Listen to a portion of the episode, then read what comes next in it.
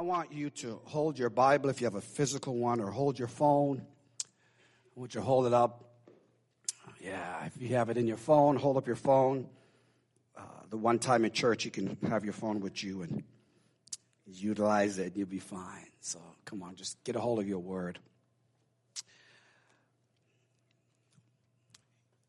This word is God's heart for humanity. It is 100% the Word of God, and it can be trusted. And so, as you hold your Word, I want to encourage you this year to make this be a priority. That what Word of God declares is what I'm going to believe, and that I want to trust God's Word. Amen. Thank you for doing that. Let us pray. Heavenly Father, we thank you for your Word. We thank you that Psalms 119 is literally an entire, the longest chapter in the Bible, and it's all about your word. That's how important your word is. You also said you, you, you, you give out your word and will not return void. That when you speak something, Lord God, it must come to pass. And so we, we honor your word this morning, and we ask that it brings transformation to our heart. We love you, we honor you, we praise you. In Jesus' name, amen and amen and amen. I want you to turn in your Bible to the book of First John, chapter number 4. I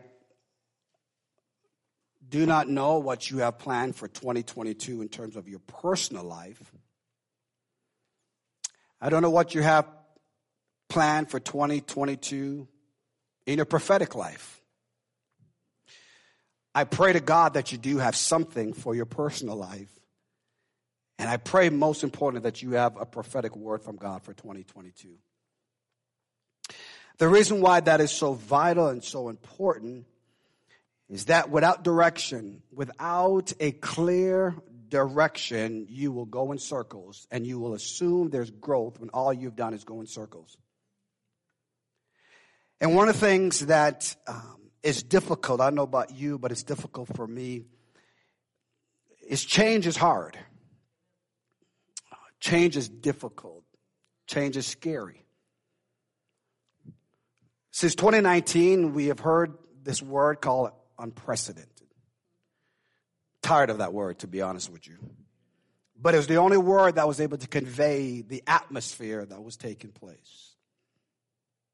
There are certain times when I walk outside or, or having received information that there's an overwhelming atmosphere of fear that just rises up. It feels like it's in the atmosphere. And it almost feels like when I'm smelling it, it just comes through my, through my nostrils and it's trying to get my mind to comprehend the, the situation more than the Word of God.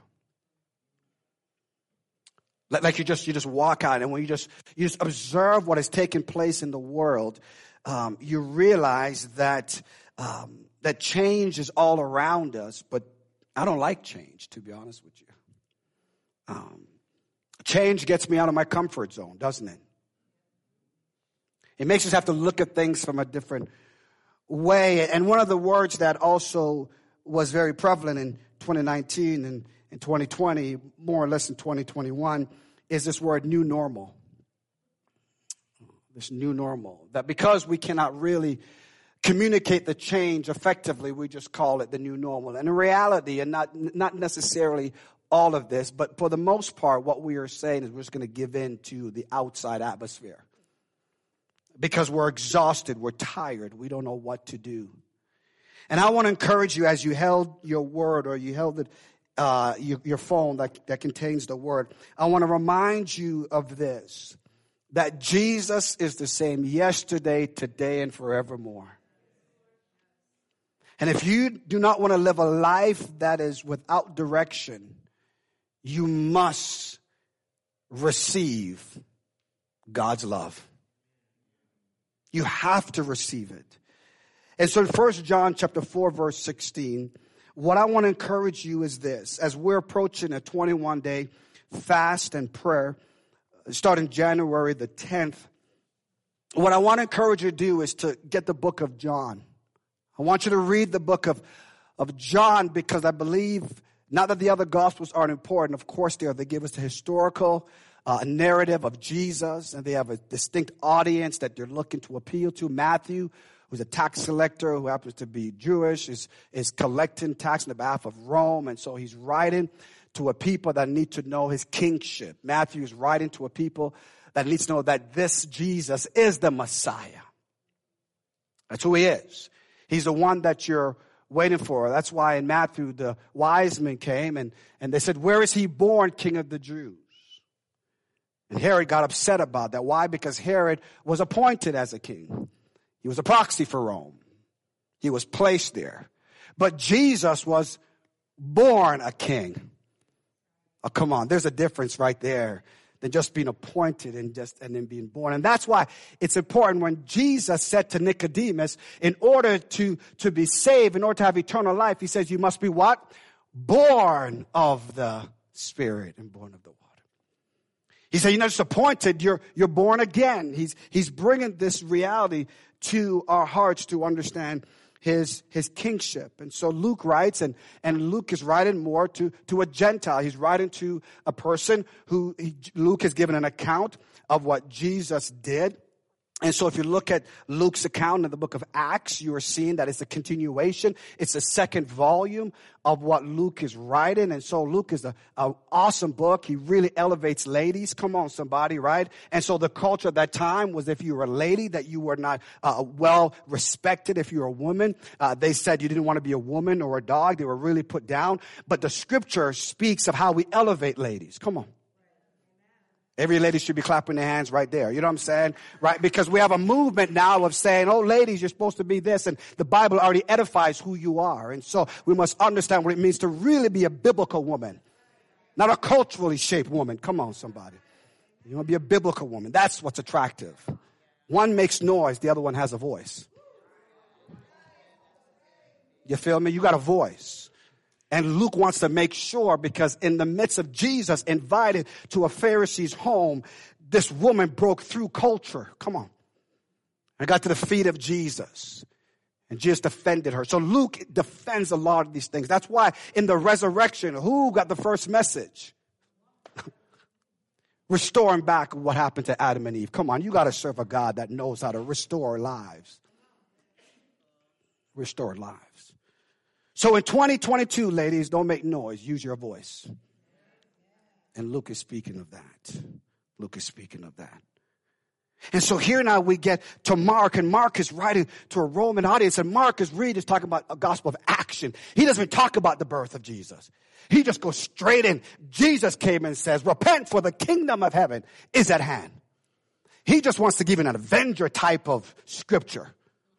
That Jesus is the hero and that he's come. And so, and so it's an action. And so you see a lot of demonic things in the book of Mark because Mark wants you to understand that the kingdom of God can blow and destroy every other kingdom.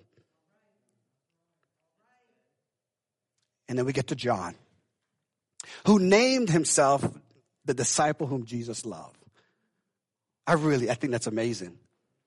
I think that's awesome for him doing that. And so John is writing to to a Greek audience. He's, he's, writing to a people.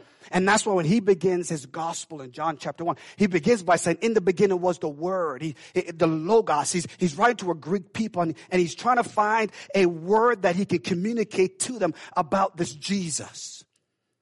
And so he begins and he says he's the, he's the logos. He's, he's the word. He's the, he's the rhema. He, he, that's who he is. He's trying to explain. So he says in the beginning. And so, and so I encourage you to read John because John is going to bring you to a place of where you understand what I believe prophetically God is doing in our nation and I believe in the world. I really believe that. I really believe reading the book of John is really going to be helpful because then when you go through John, then I said on Sunday last week, then you got to read the epistles of what John is talking about, explaining what he wrote in the first book. See, the epistles is John expanding upon what he wrote in his gospel. And he's putting works to what he wrote that was theological in John chapter one. The epistles become the practical working out of that theology. And that's what he's saying. He said, I don't want to be so high that is over your head. But I don't want to go so low you lower your standards. Come on. Right? He, he says, I want you to understand this. And so he writes, because you can't understand, hear me, Revelation without understanding the book of John. He's the same author who wrote that book. John's the only apostle who died of natural causes. All the other apostles were persecuted, were killed.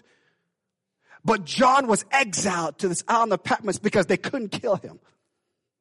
They tried everything they could, and so they exiled him. And then he came back and he was over in, in, Ephesus. And he died of natural causes. And the reason why I'm doing all this in my introduction is because the book of Revelation, we can literally lick our lips because we know the end is near. There is no doubt in my mind that Jesus is coming back real soon. You don't have to be a conspiracy theorist to come on to believe that. You just gotta be a Bible believing saint that when we see the things that are going on, if you're not confused, you're not living. I'm not saying you're fearful. I'm saying when you look at all that's taking place, there's got to be an answer. There's got to be something that settles our heart. Every single day, there's something new. Every single day, there's something that's being revealed and it's not good. It's inflicting fear on the people of God. So before you read the book of Revelation, go to the Gospel of John. And so in our fast, we've given, there's 21 days, read a chapter a day and just say, okay, God, reveal to me what you want me to see in this particular book. Our text, 1 John 4 16. For it begins in the English Standard Version. And it says this, so we have come to know. I love that part. So we have come to know. This speaks to me personally of a journey, an adventure. It tells me then that, that John is right. And he says that I've taken you along an adventurous journey. And it says now based on all the facts, write that down, based on the facts of historical events that cannot be denied. I want you to write because that's important. Because as a believer, we don't ignore the human knowledge of how to understand. We actually embrace it we actually embrace it. You don't lose your mind when you become a Christian. You give your life away.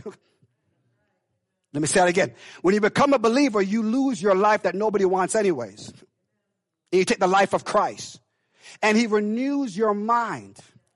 And so what happens is John is saying, as we've come to know, he's saying, the facts that I've given you, inspired by God, yes. But the evidence of these things that has happened has led us to get to this particular place now. And so he says, we have come to know. We have come to know. And to believe the love that God has for us. So this was a process of John Ryan to say, listen, and I'll say from, from January, we have been going on this journey and now we get to the end, the last Sunday of the year of 2021. And what he's saying is that what did you come and what did you know? What do you know? What are you taking away entering into 2021 with?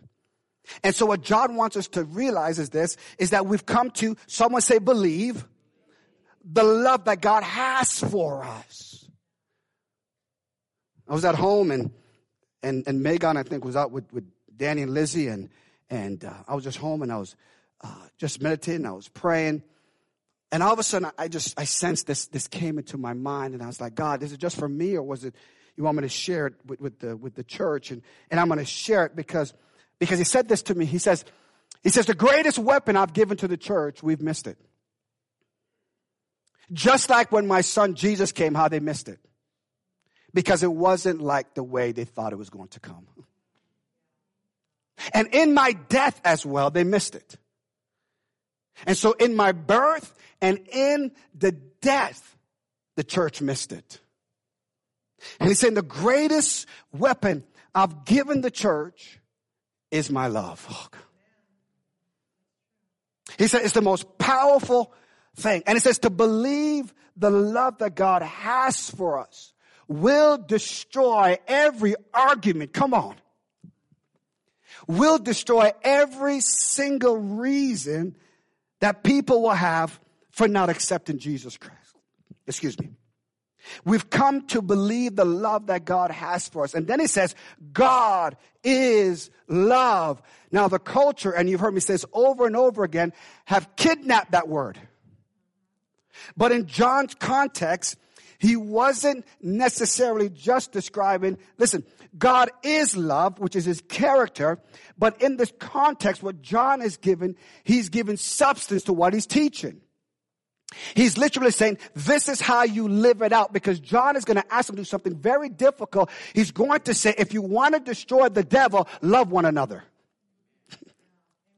I'm about to give you something. If you want to destroy the devil, come on, have healthy relationships. If you want the devil to get out of your life, get to a place where you love one another. Talking about the body of Christ who are born again. And so what we have taken is this scripture to give it some loose manner that you can love anything, anyone. And so we've taken out of context. And because we have done that, we have missed the substance of it. So I'm working on a message. It's going to be really cool. It's a message declaring what God is not. And I'm just going to give you a sneak peek, okay? I'm going to give you the trail. I'm going to give you a sneak peek. Write this down. God is not nice. Because if you believe that God is nice, and then you believe God is love, you're going to water down the message of the gospel and compromise. And the reality is this, it's not that God is not love. The premise is you think God is nice. Can I teach you how to really not debate somebody, but how to have a discussion that wins them to Christ? I enjoy, I love asking questions. When I got saved, I was asking questions over and over and over again. I love it. Because there's certain things I just don't debate. It's in the Word of God. Why, why am I going to debate something that the Word of God says is final? So if someone's arguing with me with something, I'm like, I'm sorry. Tell me what's really going on because that's not a debatable issue. So what's the real issue? What are you really struggling with? Now they realize I'm not just trying to get knowledge, I'm trying to get understanding. And so for the most part, not all the time, for the most part, there's some hidden pain. There's some hidden pain that's happened that's caused them to come to a place of where they understand God to be this. And if I love them, I'm going to give them the truth to break down that barrier so they can walk in freedom. So be encouraged. The enemy wants to lure you into debates that's already been settled. Don't fight and do not fold. Don't, don't go for it. Don't do that. Don't do it at all. Because when someone looks and says God is nice, that means then that you're confused because you don't want to look at God that God is mean. And he's not mean. He's not. So if God is not nice and I see things that are happening, it must mean that God is mean. And no, that's not what he's saying. Say with me, God is love. Come on, say it. God is love. That's it right there. Because God is love. And when you look at this, he now moves on and says, So whosoever abides in God or abides in love does what? They abide in God. And here's the final one and God abides in him. This text right here is what I call receive his love, the experience. Receive his love, the experience. One translation says this We have come into an intimate experience with God's love, and we trust in the love he has for us. We trust in the love he has for us. Another translation, the Amplified, puts it this way We have come to know by personal observation and experience and have believed, now they break down believe, with deep, consistent faith, the love which God has for us.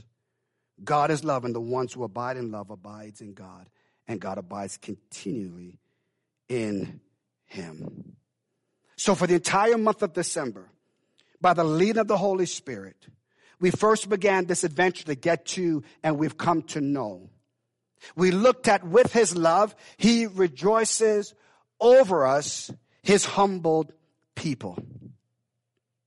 With his love, he rejoices over us, his what? His humbled people. Now, in the context of Zephaniah, what he's talking about, he's saying we're humble because of the affliction that has come upon us because of God's judgment. So God has judged us. And because of that judgment, we've come to a place to recognize who God is. And so therefore we are humbled. We are humbled because we have to get to this understanding that God is holy. Are you with me, somebody? That God has a purpose for our lives.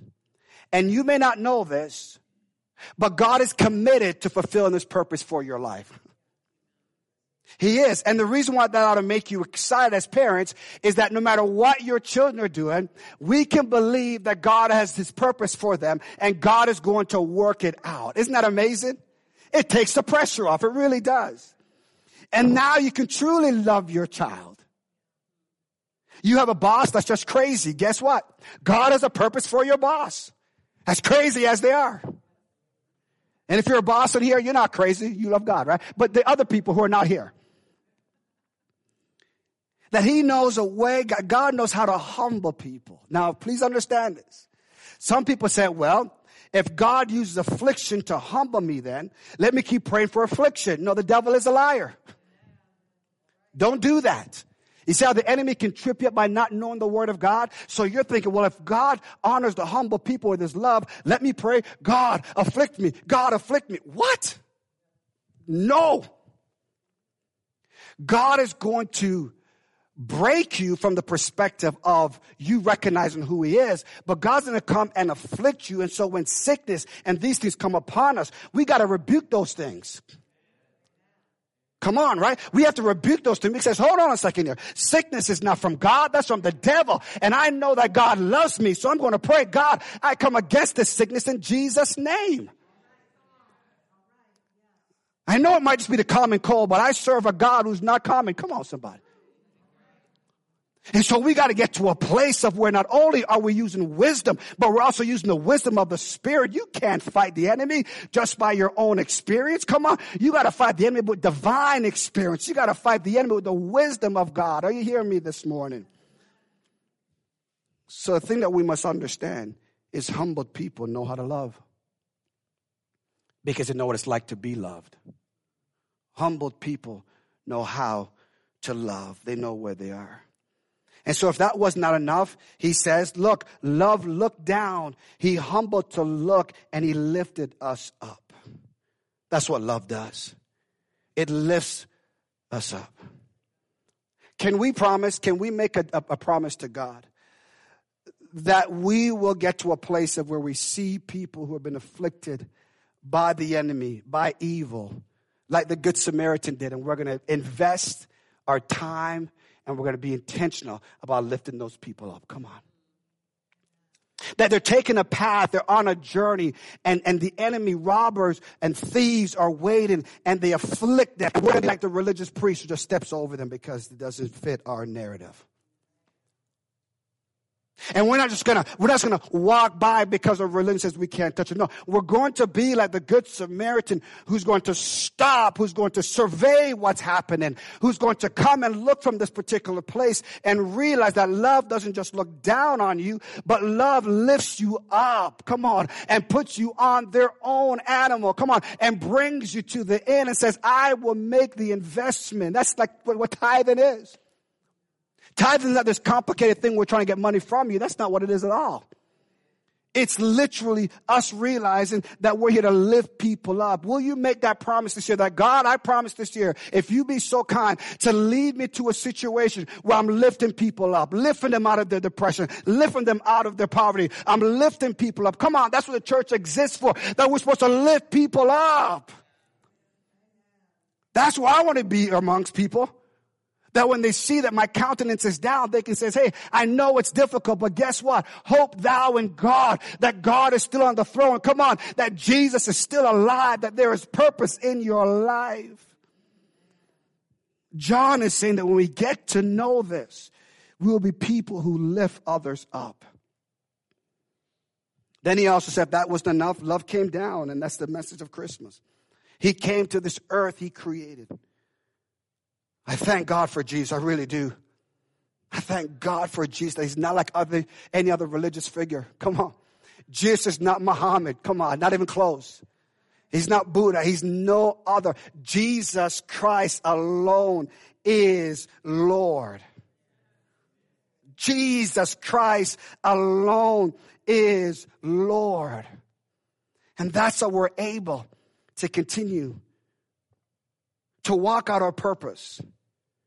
And finally, what I believe he wants us to get to, and here's where we're invested time, is he wants us to receive his love, the experience. Receive his love, the experience.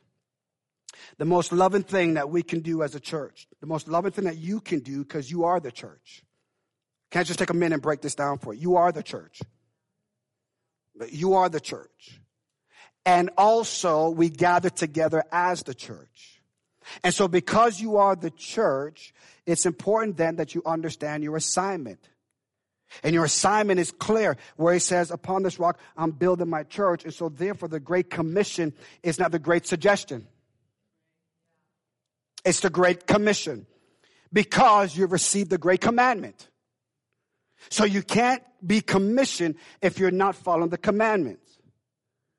And what he's saying here in this particular text, he's saying that the Great Commandment is vital for the Great Commission. The Great Commission. And so how do you grow a church? You don't have to have all the theatric, you don't have to do any of that stuff to grow a church.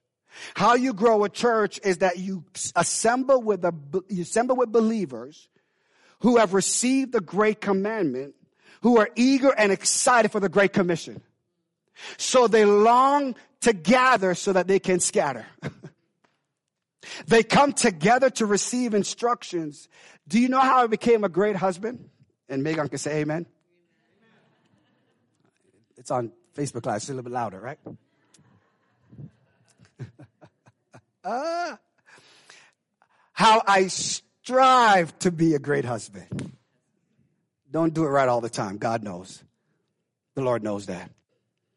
I learned it from the church. That's where I learned how to be a great husband was from the church. I actually saw great marriages that I'm like, oh man, I, I, want, I like that. And I walked up and says, how did you do that? I couldn't go to the culture. What are they going to teach me? So I came to the church where broken people were humble to realize this is how I do it. Come on. And at the end of it, they pointed to Jesus.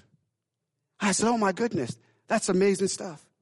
So the reason why I always look forward to gather is because I learned something from other people who love Jesus. All week I'm around people who don't love Jesus and they cuss and they do all sorts of things and I get it. But when I come to church, I get around people who are walking by faith. Come on. I get around people who are rejoicing in the midst of the struggle. They're rejoicing says, thank be to God. And I know their situation, but they serve one that's greater than their situation and they're praising and worshiping God that I come to know I can make it another week. That's why I come. That's why it's a priority for me. Because when I see you worshiping God, knowing what you're going through, I'm like, look, guys, like, look, there am I. That's how you do it, Ro. So I know about you, but I need the church to gather and I need the church to scatter. Come on. We need the church. Why? Because it's clear the church is essential for society. And if we don't stand up and shine our light, people will never be able to receive his love. It's impossible, church. For people of the world, it clearly states in 1 Corinthians, the natural man cannot receive the things of the spirit. And so we have to be people that do those things. How did I learn to be a good parent? It was the church. I was around other parents who said, I don't know what I'm going to do. I said, neither do I. But let's pray. Come on. Let's believe God. And so therefore, that's the reason why I don't come because I'm the pastor. It helps. But I don't come because I pastor this church. This is God's church. I come because I, my faith is built off you as well as me. Why do you think I enjoy our time together at coffee? I enjoy it because you're ministering to me as well that I'm like, what is God doing in your life?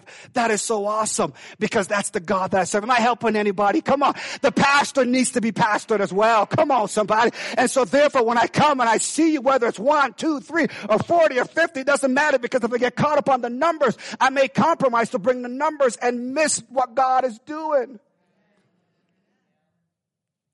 So when I come, what I look is to receive God's love through you. That's what I come for, to receive God's love through you.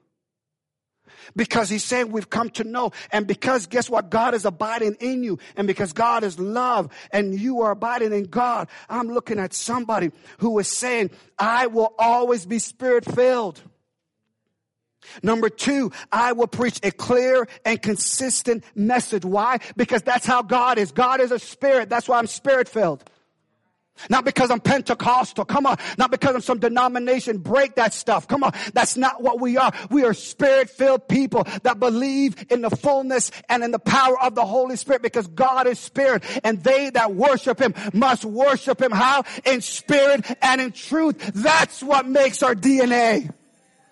Not some label because we speak in tongue. Bow tie. Who stole my under? No, no, no. No, we speak in tongues because there's a spirit inside of us. Ooh that Romans says we don't know how to pray as we ought to, but the Spirit intercedes. So there are situations in your life where you will come to me and says, Pastor, oh, pray for me. And I'm going to say, I have no idea in my natural mind, but let me go to the Spirit. Come on, somebody. Let me go into the Spirit who knows what you need. And so therefore I speak in unknown tongues. Why? Because you have a situation that needs God and don't need me. That's why we speak in tongues. Not for you to think it's weird. It was proof that Jesus made it to heaven. He says, you will know that I've arrived back to the Father when the Holy Spirit comes upon you. Come on. And so they were in the upper room. What? Gathered. The Spirit of God came upon them. They scattered. So every time we gather it's Pentecost. Oh, that's so good. That's so good. Some people say, where are you going on Sunday? To get power. Why are you driving so far to get power? Because I don't want a form of godliness and deny the power thereof. And so therefore one should chase a thousand, but two can put 10,000 to flight. Come on, somebody. And that's why it's vital we come together and receive his love. This is so good. I'm preaching my hair back in. Come on. Mm. Praise God. Praise God. That's why there's times as pastor, I'm like, babe, I need you to agree with me on this one. This is heavy to carry by myself. I need you to come in agreement with me. So we can't have strife. Why? Because we need this prayer answered. You feel me? The God inside of you. Come on, I need you to speak to that God inside of you. That's why we need each other. That's why the safest place is the church. Because another thing, God is not safe. He's going to pull you out of your comfort zone.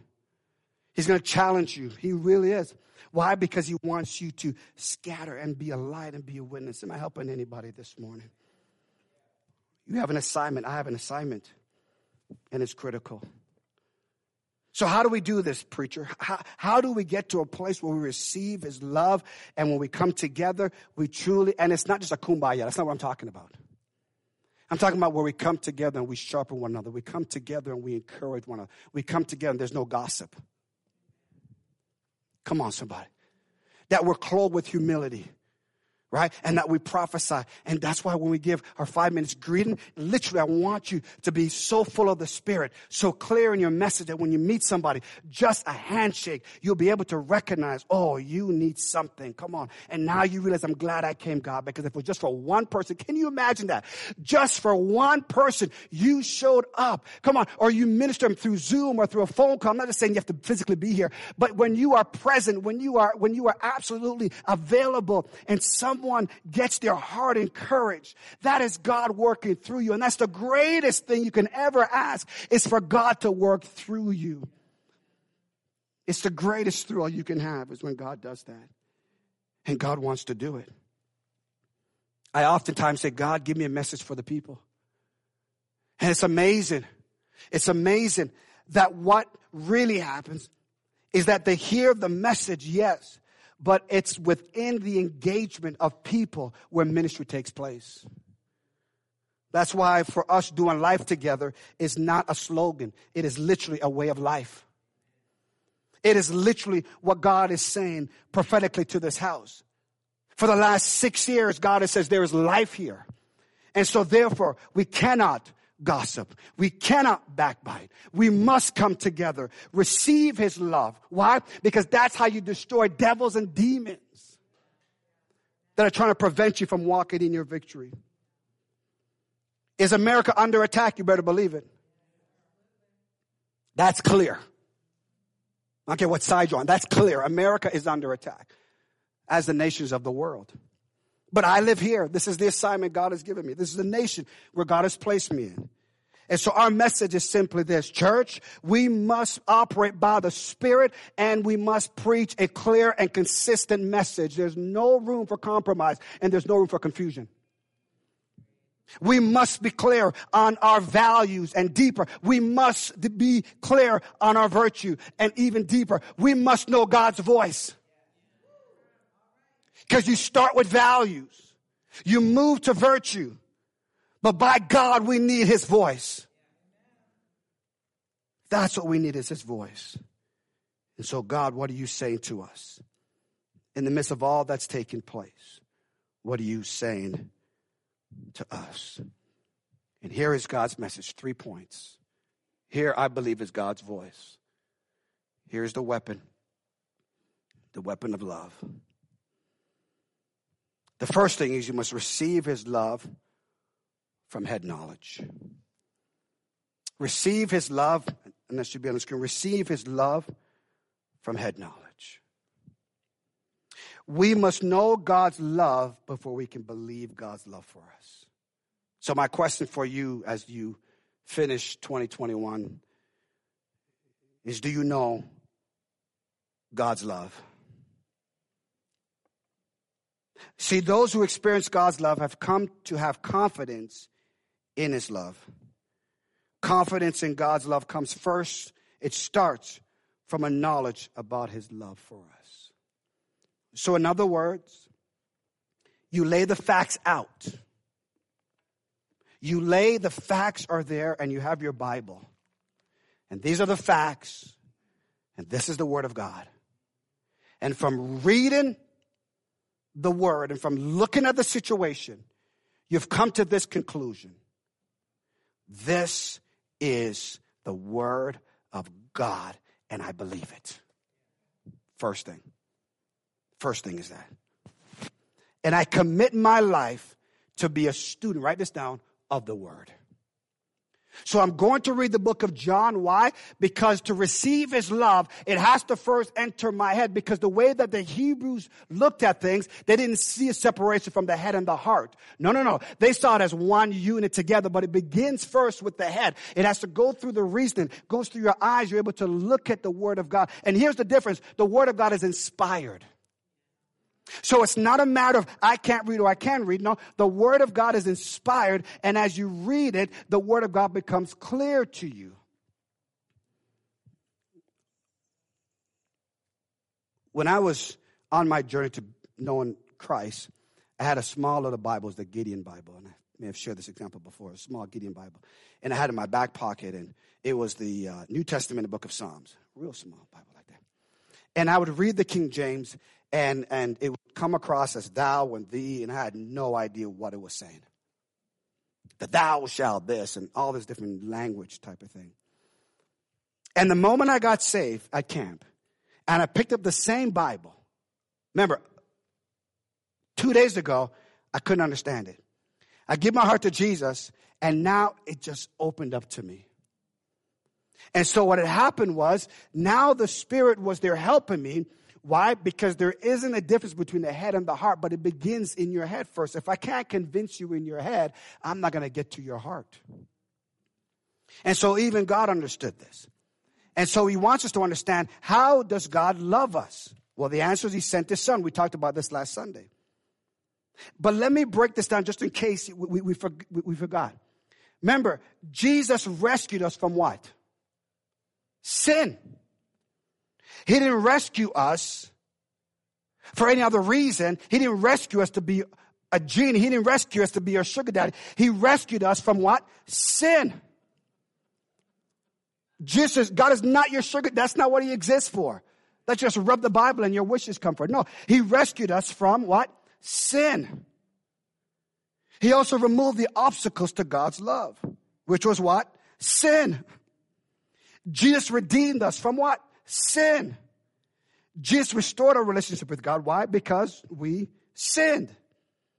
So everything how God loves us, how much He loves us, is that He saved us from sin. Now that you've been saved from sin, what does that mean when you experience His love? Thank you for asking. Here's what it means. Because what the enemy is going to come after is going to come after your identity. And so John knows this. John knows it. So John says if you receive His love, now you have to experience His love. And in John chapter 1, verse 10 to verse 12, he says this the experience. And he says, You have the right to become children of God. You have the right to become children of God. And so we're going to we're going to end right here. You have the right to become children of God. You have the right to become children of God. What an honor, what a privilege. We argue and we, and we fight over things that have no eternal value whatsoever. And we bring those things into the church and we argue over cultural war as opposed to recognizing God has already won the war. So, what we have to do then is to fight the battles. Let me say that again. When we don't understand receiving his love, we bring a culture war into the church, and now we are fighting a cultural war that was never to be fought by us in the first place. As opposed to realizing God won the war by sending Jesus, so what do we have to do? We have to win the battles. Let me break it down.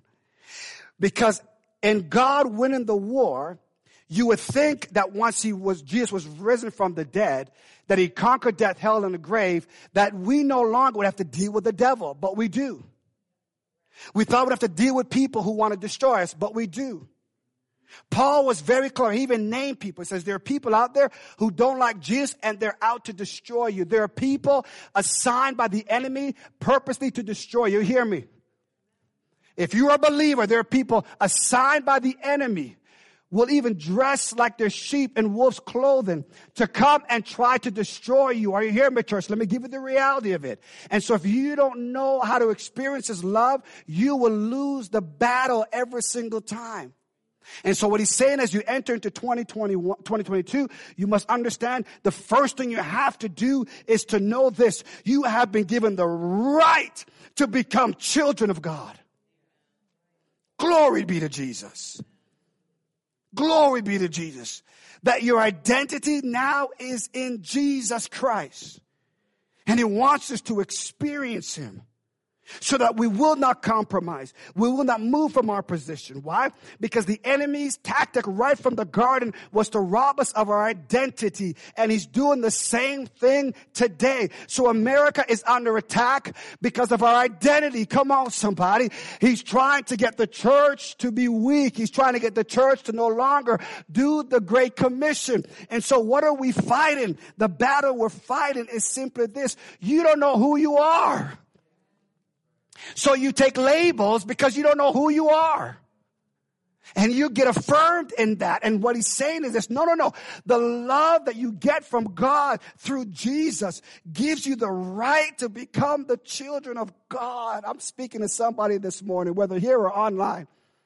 It's simple, I know. And you've heard this, I know, if you've been saved for a long time.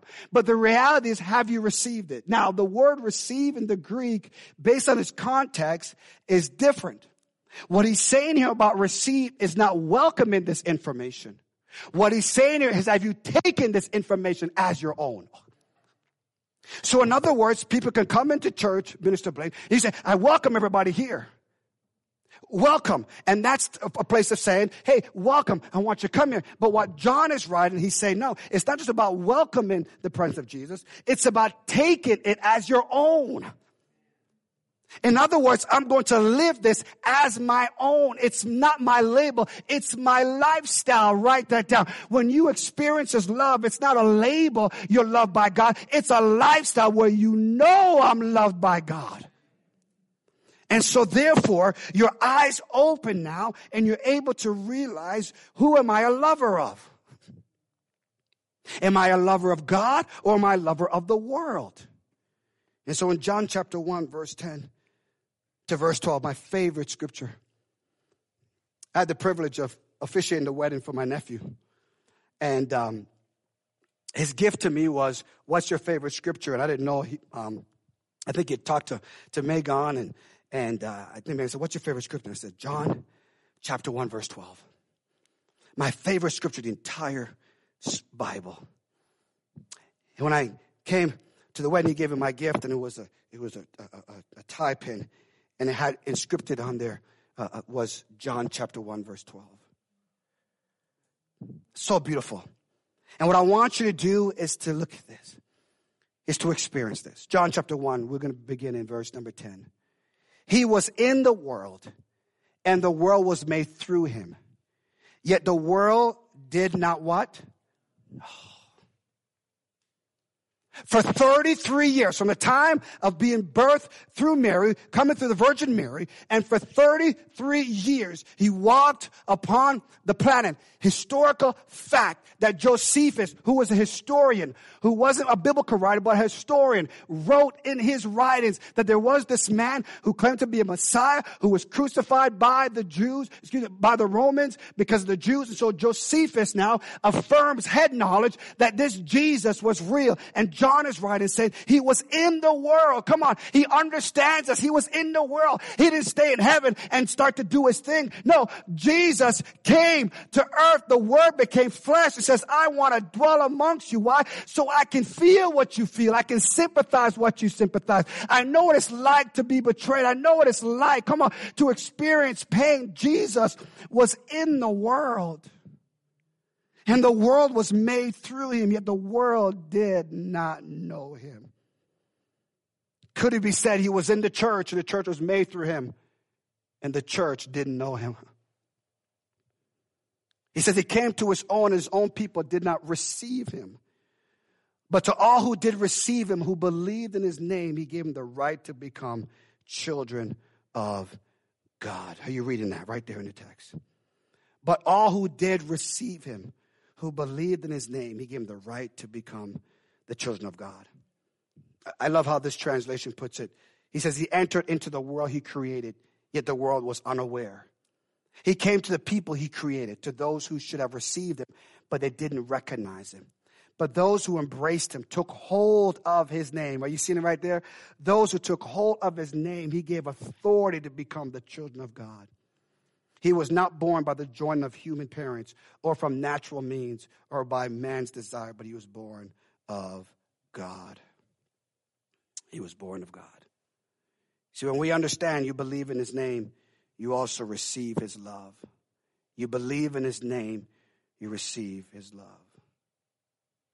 TGP and those watching, as we as we continue our journey, and by the grace and the mercy of God as we enter into 2022, what I want you to know is this is that God is pouring out his love in such a manner that is the most powerful weapon we have to destroy the devil and to destroy demonic forces. I know it may seem like, what do you mean? But I'm telling you right now that what I believe with everything inside of me is that the message of the love of God, not some cheap love, not some love that's trying to get its own way. I'm talking about the love of God. When we receive that, we make the devil nervous because then we start to love one another. Because Jesus says, then the world would know that God, you sent me. Receive his love. Receive his love. Receiving his love is where you get to a place of where you understand now I'm taking it as my own. Last scriptures, last scriptures, Galatians chapter 4, verse 6. Turn there as we as we leave with this.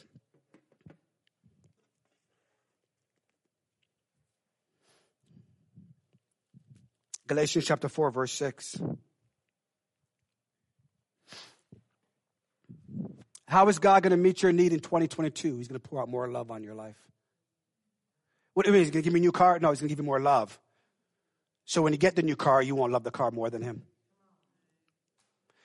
How is God going to pour out his love on you? He's going to save your child. Come on. So that you will love him more than you love your child. Come on. How is God going to meet your needs? He's going to pour his love out on you. How is God going to bless you? He's going to pour his love out on you. That's how God's doing. How is God going to save this nation? He's pouring his love out on this nation so people will embrace his love and tell the enemy, you are no longer in authority in my life. Satan, you don't own me anymore. I've been redeemed. I've been rescued. Every obstacle that prevents me from getting to God has been removed. And when people change their identity back to to who they are, they change their behavior. Come on. You got to get that. If we really want to see laws that line for God's word, pour out his love. I'm telling you right now, that's the answer. That's how we do it. Because people need to recognize who they are in God. Galatians 4, verse 6, my last scripture. He says this, and because you are sons, God has sent the Spirit of His Son, where? Into our hearts, crying what? Abba, Father. A word only used three times. Paul writes it and Jesus talks about it. And Jesus uses this word that the disciples of his time were mesmerized by this. They were saying, How could you use that word? And we look at that word to mean, you know, daddy, daddy. And there was a deeper message based on that word, Abba, Father. What he's saying is this that when you utter those words, you are literally saying that God, you are the one that I take, and you are the one that has taken me. And now I know who I am, and I can't be talked out of it. Abba, Father. So we look at what's going on in our nation. What should we do? We should cry, Abba Father, your children needs you. I know you won the war, but we have battles to face. We need you, Abba Father. We need you. And this is the message that God has for us. Every head bowed, every eyes closed.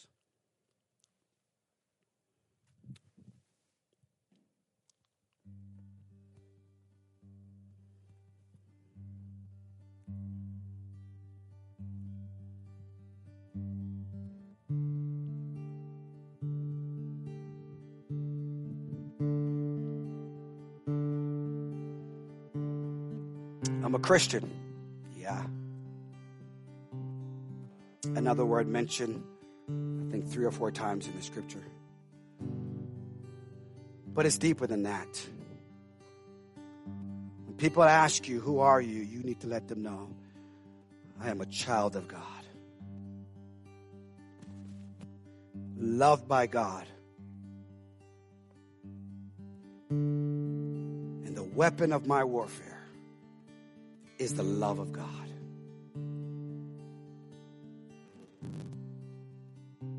Where's truth in all of this, Pastor Oh, oh truth is so evident because you can't really love without truth, of course. And that's a different message when you understand that He's giving you His Spirit of His Son. Then you will understand truth, and then you will be able to preach the Word of God in truth and in love. But before we get to that, we must understand who you are. And so, right where you're seated with your head bowed, I want you to really take this moment and embrace, take, not just welcome the presence of God, but take this truth, take this revelation that I am a child of God. And so, therefore, God is my Abba Father. And I cry out to him. What are you facing this morning that is overwhelming? Cry out, Abba Father. What are the difficulties that you're facing right now? Cry out, Abba Father. What are the things that you need help with? Cry, Abba Father.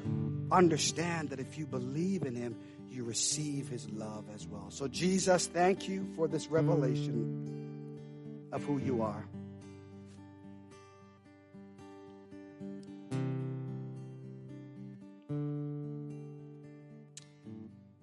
In Jesus' name.